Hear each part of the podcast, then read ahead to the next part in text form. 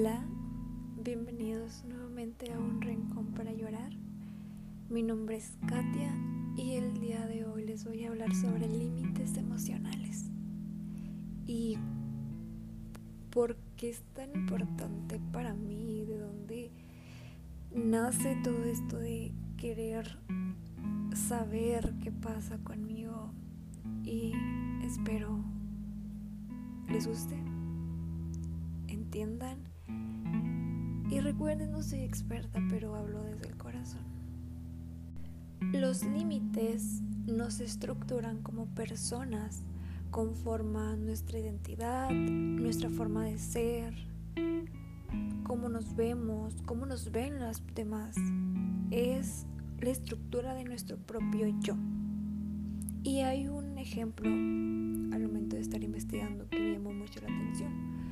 Por ejemplo, hasta los 18 meses nosotros creemos que nuestra mamá es un todo. Mm, no hay límites, nos hace, pues ahora sí que todo. Llega el momento en el que crecemos, nos descubrimos como personas autónomas y por fin podemos ver a la madre de una forma diferente. Y es lo más sano posible. Un proceso que todos tenemos que pasar. Con los límites se descubre la existencia del otro y por lo tanto descubrimos nuestra propia existencia. Los límites distinguen hasta donde tú, hasta donde yo, cómo eres tú, cómo soy yo, también los demás empiezan a verte como una persona autónoma, a verte a ti solamente, a, aprender a apreciar lo que es. Y esto es necesario para nuestro crecimiento personal. Los límites emocionales son el cimiento de una buena autoestima, para nuestro, de nuestro bienestar, de, nuestra, de nuestro crecimiento en sí. Y esto me lo dijo una psicóloga a Llega el momento en el que empezamos a ver la vida de una forma diferente y muchas veces no,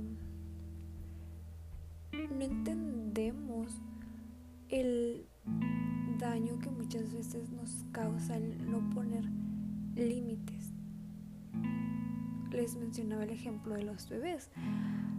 Hay personas que aún así, cuando ya descubren su autonomía, sus padres aún creen que pueden opinar 100% en sus vidas y no se dan cuenta que no es sano tener esa separación de tú eres tú, yo soy yo.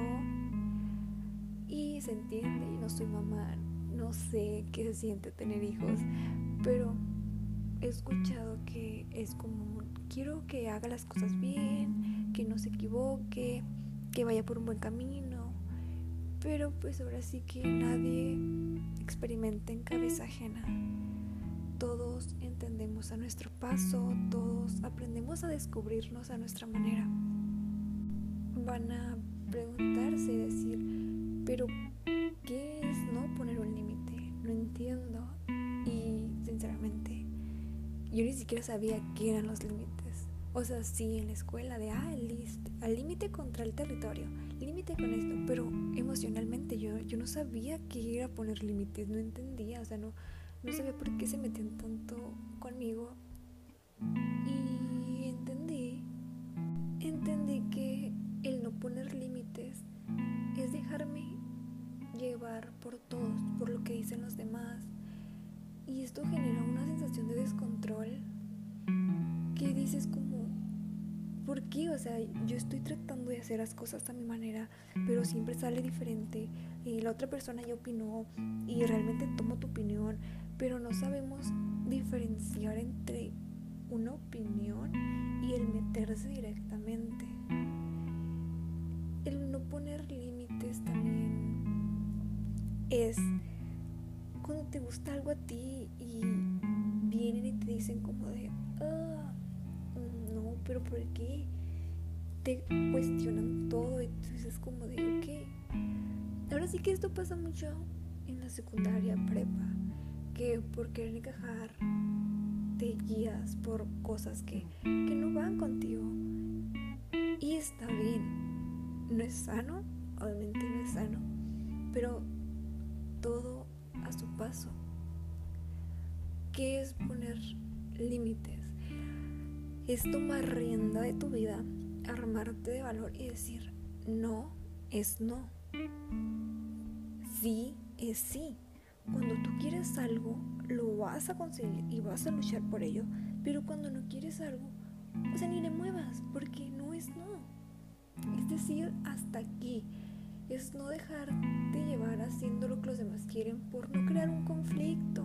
Es no terminar haciendo las sugerencias para no lastimar a las demás personas. Es distinguir lo que quiero hacer y lo que no quiero hacer. Cuando alguien me falta el respeto, aunque sea alguien que tenga poder como nuestros papás, como nuestros jefes, como nuestros profesores, es aprender a decir, sí te acepto esto, pero yo sé cómo hacerlo. Y van a decir, pero Katia, son personas mayores, son personas que saben. Sí, son personas que saben, son personas mayores pero nosotros somos nosotros. Tiene que haber esa línea que distinga, el, como ya lo decía, entre una opinión y haz esto de una buena manera, a querer imponerte algo que no quieres hacer o quererte meter ideas que tú no quieres, o sea, que no van contigo, porque aún así sentimos, nuestra cabeza es una. Poner límites también es no dejarme llevar por chantajes emocionales, por miedo a ser egoísta, ser egocéntrico, en no herir a la otra persona, en el, ok, acepto que hagas tal acción, dejo que te metas tan directamente conmigo, no te voy a decir nada porque no quiero lastimarte. No, no, no, no, no, no. Tenemos que aprender a diferenciar, como ya lo vengo diciendo, en nosotros. Va a sonar tal vez muy feo, pero es algo que me he dado cuenta que muchas veces ponemos nuestra felicidad abajo de las personas que queremos. Siempre tratamos de poner a las demás personas sobre encima de nosotros. Y no está bien. Y no es egoísta decir, no me gusta esto, no quiero esto y yo quiero aquello. Y si no te parece, bueno, allá tú, esta es mi vida, no la tuya. Y va a sonar tal vez muy feo porque real, yo no entendía que, que esto también era sano, que era sano el decir, no porque tú hagas esto a tu manera significa que yo también, porque somos seres autónomos. Nosotros nos descubrimos a nuestro ritmo, a nuestra manera en sí, poner límites es tener un espacio propio. ¿Por qué no ponemos límites? Esa es una pregunta que realmente me he hecho mucho. Katia, ¿por qué no sabías poner límites? Y una es porque no nos damos cuenta que se van acumulando todas esas cosas después se siente como un malestar general que no sabes de dónde viene. Y te das cuenta que es por esa carga emocional que traías, que te arrastras, que se arrastra contigo y, y te duele porque por más que trates de minimizarlo, como no, no, no, es que no me importa. No me importa que mi familia opine tanto cómo me visto. No es que no me importa que mi pareja minimice mis sentimientos. No es que no me importa que... Fin, hay una infinidad de ejemplos. Otro ejemplo sería el temor a ser egoístas o malas personas. Y esto pasa mucho en a mis alrededores. Personas que quiero mucho llegan a mí y me dicen como es que no quiero hacer esto porque no quiero herirlos. Mm, son personas que quiero y van a pensar que soy una mala persona, los voy a lastimar, que soy egoísta. Y les voy a decir lo que les suelo decir. No está mal ponerse primero a uno mismo. Es sano. No te no les puedo decir, no es que no se sientan mal, porque yo también soy así, yo también soy muy sentimental y mezclo mucho mis sentimientos, mis emociones y también corazón de pollo. Entonces sí es como, ay, es que no quiero hacer esto porque lo voy a lastimar. Es que no le quiero decir que realmente está mal por miedo a cómo vaya a reaccionar.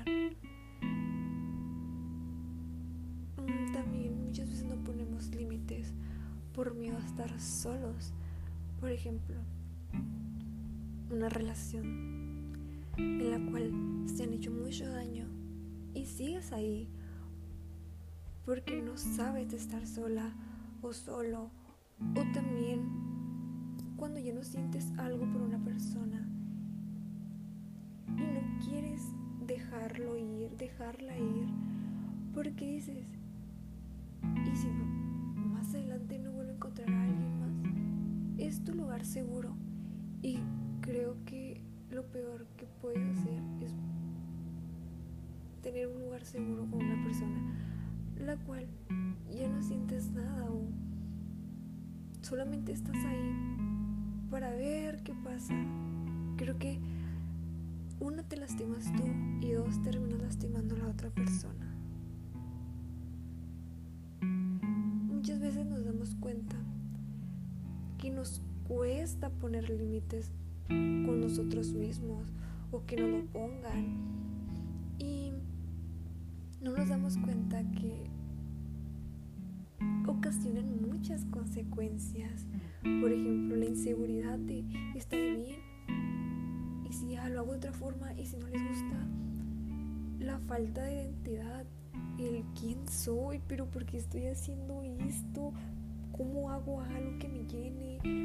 Esa sensación de nada te está llenando, no saber a dónde quieres ir, no sabes qué quieres lograr. La dependencia emocional también es una consecuencia de no poner límites, de depender mucho de una persona. Si te manda un mensaje bonito, ay, estoy feliz, pero si no te manda, ay, no, ya se me arruinó el día. O si no te contesta, bueno, yo no quiero hablar con nadie y te cierras en tu mundo una de las consecuencias es la confusión y la desconcentración de, no sé, hay mil un factor que, que a la larga las vas creciendo y te vas dando cuenta y dices, ¿por qué? ¿Por qué desde antes no pude haber dicho esto? ¿Por qué desde antes no lo hice? Y creo que cuando empiezas a ponerte límites, empiezas a florecer, a brillar, a sentirte mucho mejor contigo misma, porque el poner límites aumenta tu autoestima. Y eso está 100% confirmado. a nivel inconsciente, el poner límites es decir o hacer lo que piensas, es crear tu propio camino es poder tener voz y voto en tu entorno. Yo soy una persona a la, cual dejaba que se metieran demasiado en su vida y hasta cierto punto me ha traído muchos conflictos externos, pero internos creo que aún sigo trabajando en ellos. Y descubrí que no está mal ponerme límites, poner límites en mi familia, poner límites con mis compañeros, poner límites con mis amistades, poner límites con mis relaciones. Está bien, se vale, es sano. Y cuando entendí eso, gracias a una psicóloga, empecé a ver la vida, empecé a verme a mí de cierta forma y decir, ok, si hay algo malo, yo sé que estoy haciendo algo mal nadie más está recalcándomelo como de, y estás haciendo mal, me está tratando de hundir. Si estoy haciendo algo bien, yo sé que lo estoy haciendo bien y me lo aplaudo y me dejo sentir porque se vale. Si tienes mil y una emociones, siéntelas, se vale. Vive al límite, vive tu vida. Y a un nivel inconsciente formarte como, como individuo, con una propia individualidad. Es recordar que seguimos queriendo esas personas y que no es egoísta decirles hasta aquí. Creo que eso es el problema, el tener miedo de cómo van a reaccionar. Y sí, creo que si le tuviera que decir algo a la Katia hace unos años es, por favor, tu felicidad no la vas a conseguir con las opiniones del resto. Tu felicidad la vas a conseguir contigo misma. Sé tú, aprende a quererte a ti misma, aprende a verte con amor a ti misma. Que los comentarios se te resbalen y muchas veces es muy difícil que se nos resbalen, es muy difícil decir, pero es que esto me duele, es que esto no me gusta. Lo sé, pero no es imposible, en serio. Y esto es un proceso, un proceso interno, un proceso externo. Y créanme que no están solas, no están solas. Espero no ser la única que se ha sentido así. Gracias por escucharme. Y recuerden levantar la cabeza, tener la frente en alto y decir, hasta aquí también es sano. Es decir, es bueno ponerme primero porque me amo, me quiero y al fin de cuentas siempre me voy a tener a mí misma. ¿Quieres cargar con una persona triste, angustiada, con baja autoestima? ¿O quieres cargar con una diosa o dios empoderado, empoderada, que se ame a sí mismo? Yo prefiero la última. Y los quiero mucho. Recuerden que este es su rincón. Recuerden que aquí todos nos apoyamos y estoy muy orgullosa de ustedes por afrontar todo lo que están afrontando. Nos vemos en la próxima.